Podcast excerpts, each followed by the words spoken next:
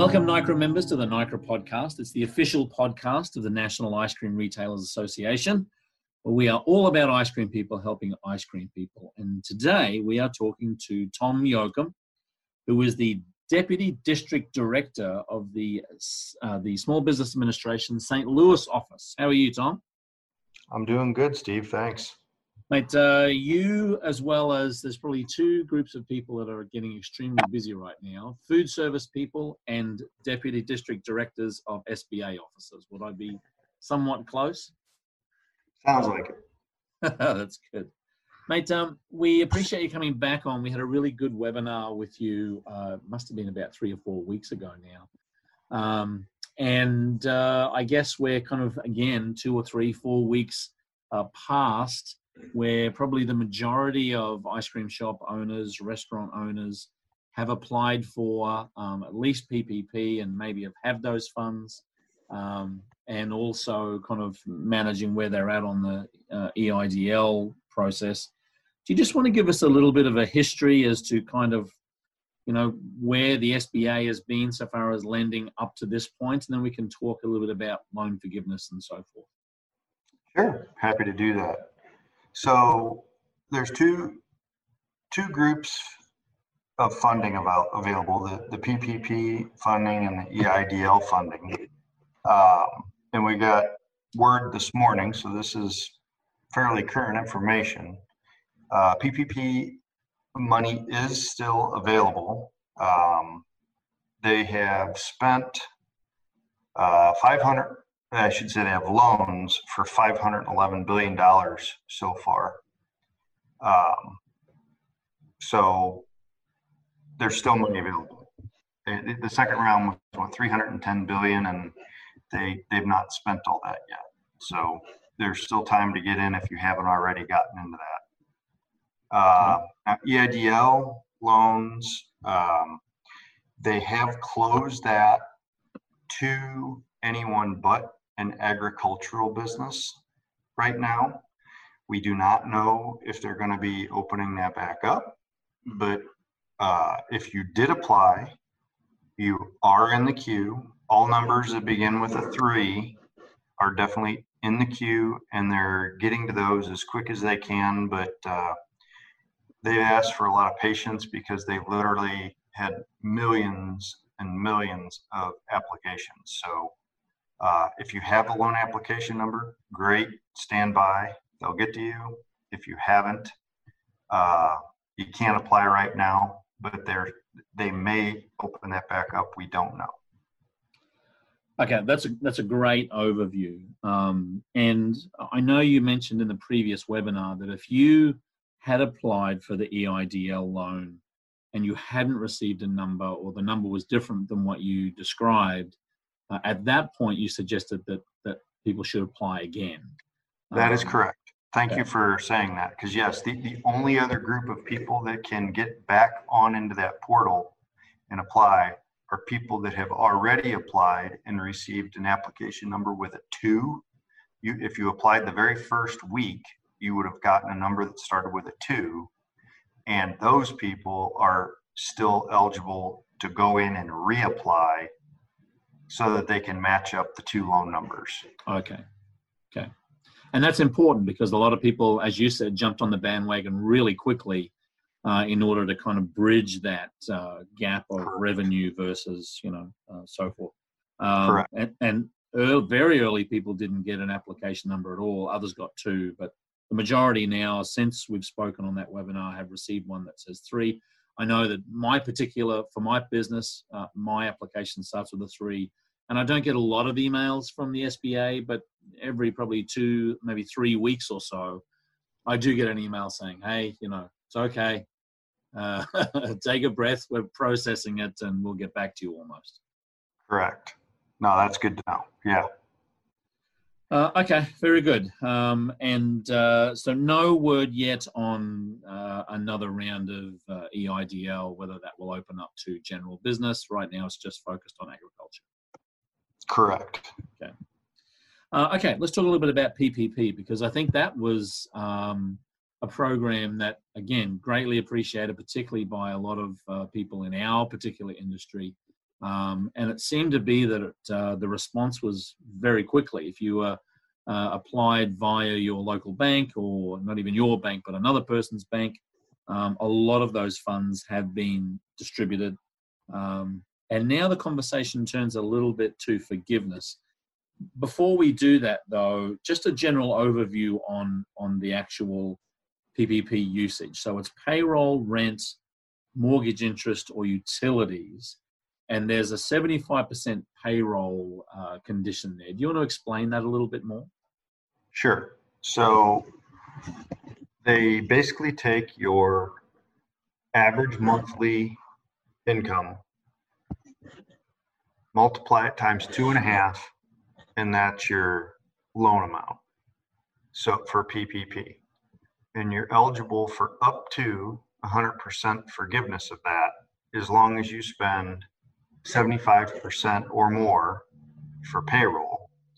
And that's kind of where the two and a half times comes in because they're giving you two and a half months of payroll.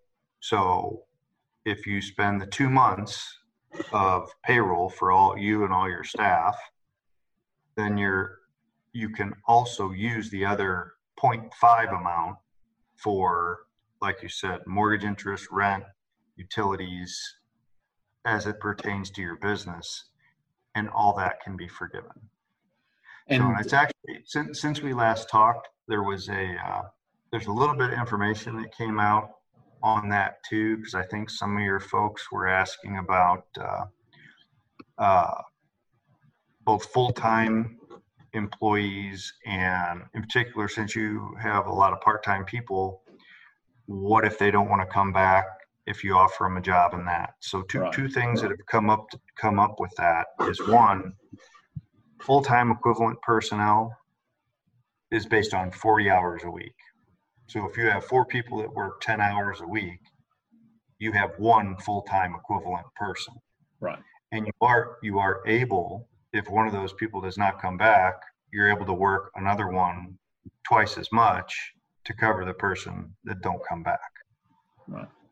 The other part of that that's kind of important is if you have someone that decides they don't want to come back, you need to make the offer to them in writing. So send them an email, offer them their job back. If they choose not to come back, you're not responsible for their percentage of that payroll.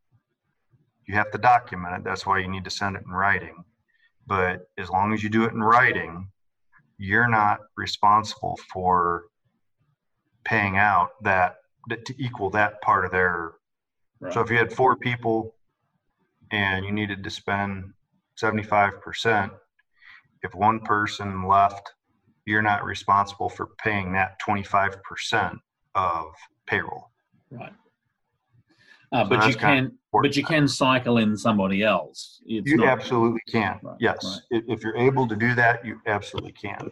The only thing they're asking you to do is, like I say, do that in writing, and they also want you to let the unemployment office know that the person declined work. Because if they decline the work, they're really not eligible for unemployment either. Right. Uh, and when you say writing, email's fine, or does it need to be? Email's fine. Yes. In fact, it's probably preferred because you've got that documentation when it was sent and whether it was open and so forth. Correct. Um, now let's talk a bit about part-time employees because I know a lot of our um, a lot of our members and people in the ice cream business, you know, a majority are part-time employers. So can you can you fill up that 40 hours a week with part-time? Make that absolutely. Up? Yeah. yeah. If you if you had a 40 hour employee quit, you can hire as many part time people as you want to fill in the, the hours. Okay. And um, a question that comes up quite often, both I know in the webinar and through the office here, is that the majority of ice cream shop owners kind of have, if not their own payroll, or they're factoring their own payroll into their tax situation, uh, or they're just doing draws. Um, so, how does, uh, or, or, what's the best way in order for someone who, um, as a business owner and is pulling revenue from that business as their wage, even though it may not be documented as a wage, uh, what's the best way for them to be able to report that accurately? in the seven in the seventy five percent. Right. No, there's actually some pretty good guidance on that. Um, in well, I guess it's all in the same place. It's either on the you can go to the two websites. It's either the SBA.gov website or the Treasury.gov website, and there is a specific answer to that on how to calculate your salary, payroll, etc. for your application. There's a whole section under, go there right now and tell you what it says. Um,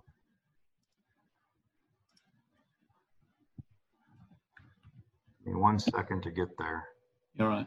There's a uh, how to calculate loan amounts under treasury.gov. You click on the COVID 19 banner says for direct relief from COVID 19, click here. And then there's a section under there for borrowers. And the fifth one down says how to calculate loan amounts. Okay. That will tell you exactly what to do for your calculation. And, then uh, likewise, on right under that is the loan forgiveness application. And that will actually walk you through. It's not the simplest form, I, I will tell you, but that will walk you through the different pieces for forgiveness. And it does speak to, uh, so, you know, sole proprietors, Right. owners, and people that have draw and, and that type of thing. So there's two great spots right there for you to get that information. Sure, and we'll put that link in the uh, in the show notes here for for this podcast. Now, um, so far as loan forgiveness is concerned, what is the time frame on that? Does it need to be submitted by a certain period of time? And what happens So- if it's not submitted by that? they well oddly enough they've not come out with specific guidance on some on a late time to forgive that but they're t- so you have to make currently there's a lot of discussion on this so that's a good question. A lot of discussion on if they're going to extend this eight week period or anything like that. Right now the official guidance, the official regulation is you have eight weeks from the day the funds are dispersed to pay out that loan for all your employees. So you gotta you gotta pay employees starting within 10 days of the day you get your funds dispersed to you. Then you have to make payroll for the next eight weeks. And after the seventh week, you can apply for forgiveness. Okay. You can't apply before that because you won't have met the timeline. Right. They've not said if you can apply later than that. I think they're, I'm speculating, but I'm making an assumption that they're figuring everybody's going to want to apply as soon as humanly possible to make sure that their loan is forgiven. Right. So they're not too worried about telling people what your timeline is to forgive. To Yeah, and the only the only reason I bring that up is that you know for many, particular for our industry, for ice cream shop owners, they are going to be in the thick of you know this whole uh, seven day a week evenings, weekends, trying to make up for revenue that you know has been lost at the beginning, uh, beginning in the middle of the season. So um, I can see some ice cream shop owners scooping scoops and late into the evening, thinking, "Oh my gosh, I've got to get this form in." Um, but it sounds like uh, like any loan documentation, it's really about documenting, uh, making sure you've got you know correct forms, correct timelines, all that kind of thing. Correct. And actually, you just made mention of something there that I think is also very pertinent. There is, uh, I'm looking for where that is too. Ice cream shop owners sounds like they have a lot of seasonal work. Exactly. That's going to be my next question. There, there is a specific uh, rule on that that specifically talks to what how you calculate for seasonal seasonal businesses. And you can go again. It's on the Treasury web, website here. I'm I'm looking for the act. There it is. It's uh, interim final rule criterion for seasonal employers. It was posted on April 27th. So if you go down, let's see, it's one, two, three, four, five. The fifth interim rule down is for seasonal employers. So take a look there, and that will tell you exactly how to go about calculating your loan amount for seasonal employers. Right. Um, that sounds great. There's a lot of really good information here. What what's um, you know from a from an SBA office standpoint, what's been uh, the biggest question or concern um, industry wise so far as the program? Has there been kind of one line of questions or concerns that have kind of risen up over the others? Um, the biggest one is on the forgiveness. Uh, and to be honest, while the uh, there's very limited guidance on that, a big a big question that I think everybody has, probably one of the biggest questions on the PPP program is uh, what if I can only spend 74% instead of 75%? And I don't have an exact answer for that. There is nothing that they've come out and specifically written to say, uh, here is the answer to that. However, if you go to uh, the application and you start filling out the application. And honestly, once you know what your loan amount is, you can kind of go in and fill out the forgiveness application at the same time. Right. Because you don't, you don't need to wait for seven weeks to fill it out. You just have to wait seven weeks to apply for it. Yeah. But if you look at it and start running through the numbers, you will see what your forgiveness part would be based on the number of employees you're able to pay back and bring on board and all that. And it'll tell you, it, it doesn't say you don't have to pay back um, 75%, but it does kind of allude to the number. It, it tells you the number you're going to still owe. Yeah. And from what we've seen, uh, it it doesn't look like you would have to pay back anything more than what you didn't pay out. But again, you, every person needs to look at their own application and look at the numbers for themselves. And don't take my word for it or anybody else's word for it. Right. You need to do the application and, and see for yourself what your payback would be. Yeah. And how much would be forgiven. Right. Yeah, because it, it's not a forgiven or not. There's a percentage of it that's going to be forgiven, whether it be the entire amount or Correct. Right. So it's very possible that, you know, you, you might see what they're going to look at.